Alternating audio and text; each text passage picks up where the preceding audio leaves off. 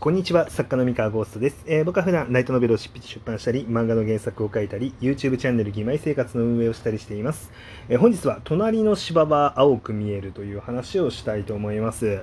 えーこのね、話をしようと思ったきっかけは、ちょっと先日ね、まあ、とある配信で、あ作家さんが喋ってるのを聞いてですね、あの、これはちょっと特定されないように、あの、具体的な日付だったりとかわかんないように、ちょっとかなりぼやかしてるし、何の配信サービスかも言わないんですけれども、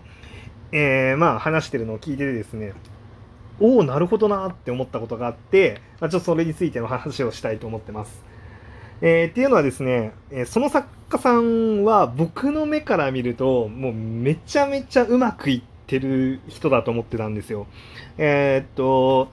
すごいね、あの、めちゃめちゃ活動されてらっしゃるし、あの、重版作品も非常に多い方ですので、まあ、こういうこと言うとなんかどんどん特定されていっちゃいそうだけど、まあまあ、その作作家さん、今ね、結構何人かいますんで、多分特定はできないと思うんですが、まあ、あの、その方がですね、僕の目から見ると、まあ今一番その作家として脂が乗ってて、すごい頑張ってらっしゃるなって思ってたんですよ。なんで、こう、ものすごい、もう密かに応援してたんですけれども、その方がですね、結構順風満帆にいってるのかなと思いきや、割とその、こう、意外と悩めることが多かったりとかね、あの例えばその人間関係的な部分だったりとか、その作品、じゃあその、売れてるんだから割と好きな作品を、じゃあどの出版社さんでも簡単に書かせてもらえるのかって言ったら、割全くそんなことはなかったりとか、あのね、あのっていうのがあって、あこのレベルの作家さんでもそうなることってあるんだみたいな、うん、ところで思ってですね。で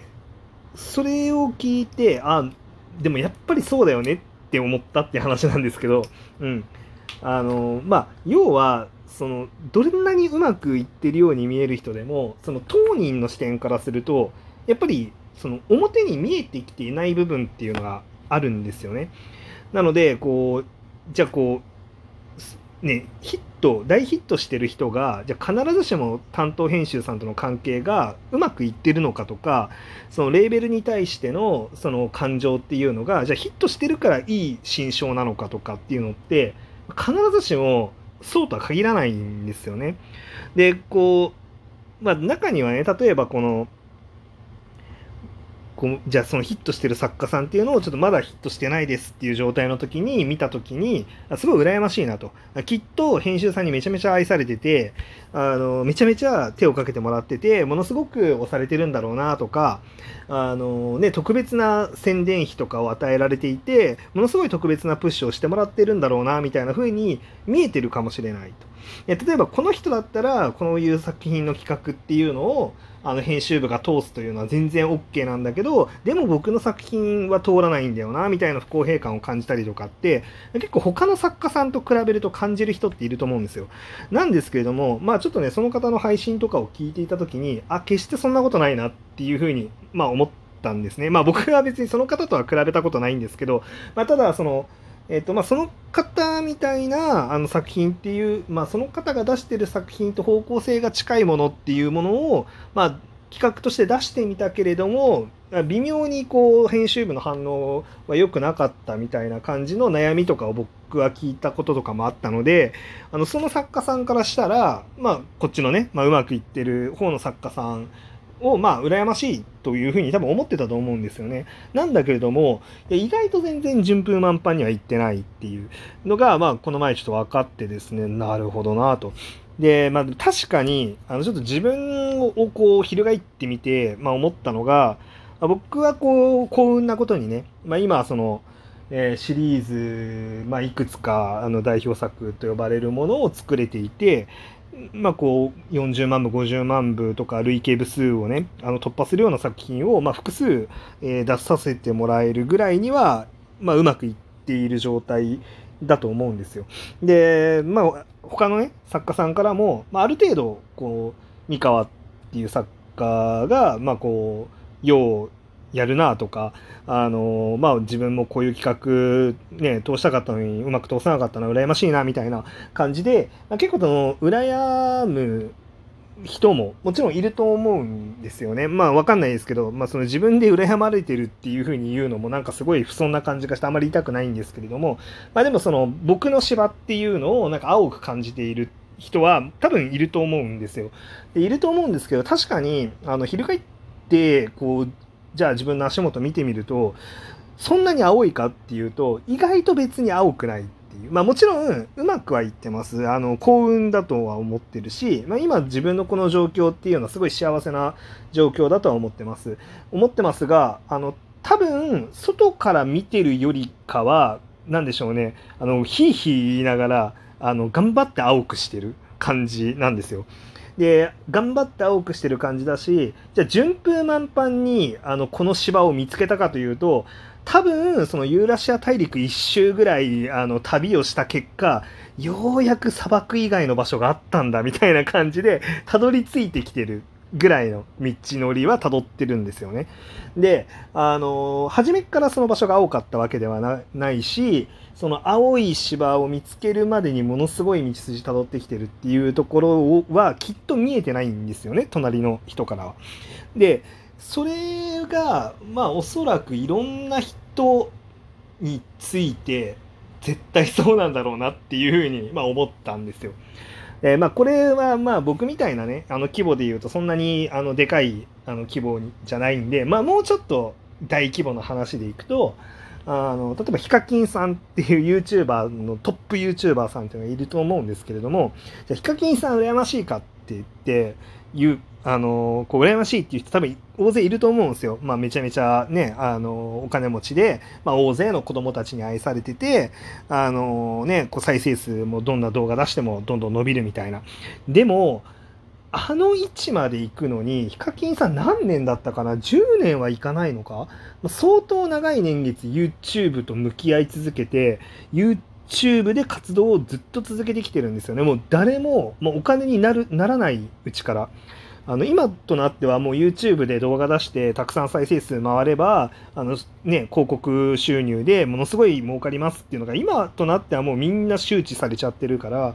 あのあれなんですけどもともとお金にならない時から YouTube で自分の作品、まあ、あのあの方多分もともと音楽だったのかな DJ, DJ だったかボイスパーカッションだったかなんかちょっとごめんなさい僕うろ覚えなんですけど、なんか活動されててそのなんか発表の場として YouTube を使ってたらしいんですよね、最初。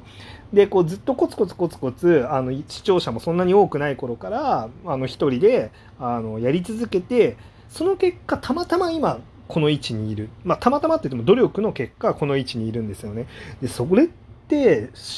なんでしょうね、もう、あの、コツコツコツコツ路上ミュージシャンやってましたみたいなのに近いものがあって、その、辛辛いとかめちゃめちゃ大変っていう時期長かったと思うんですよ。で今だって多分動画編集って楽しいと思うんですけど楽しいと同時にやっぱ大変だと思うんですよ。あの毎日毎日あの、ね、あの動画撮るためにネタ考えてあの、ね、実際にあの動画撮ってでそれを自分の手で編集してっていうのを繰り返してでさらにまあ UM の役員をやってると思うので、まあ、きっとまあ、その会社の方針だったりとか、まあ、何らかの話っていうのもきっと来るでしょうし、えー、企業案件の打ち合わせがあったりとかって、まあ、ものすごい忙しいと思うんですよ。で、じゃあその芝っていうのは本当に青いのかっていうところで、多分普通の人がヒカキンさんのあの仕事を旗から見てるより見て感じる羨ましさよりかは圧倒的に大変なはずなんですよね。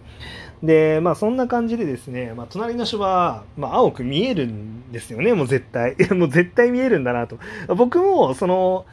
ね、九段の作家さんの配信を聞くまでは、あの、その方は今順風満帆で、割と好きなその作風で、すごいガンガン活躍させてもらってて、どの編集部からも愛されてると僕は思っていたので、あの、その偏見の目で見る目、ま、見る目全くなかったし、全然、なんでしょう、なんかライバルというよりか本当に応援してるぐらいの感じで見てたんですけれども、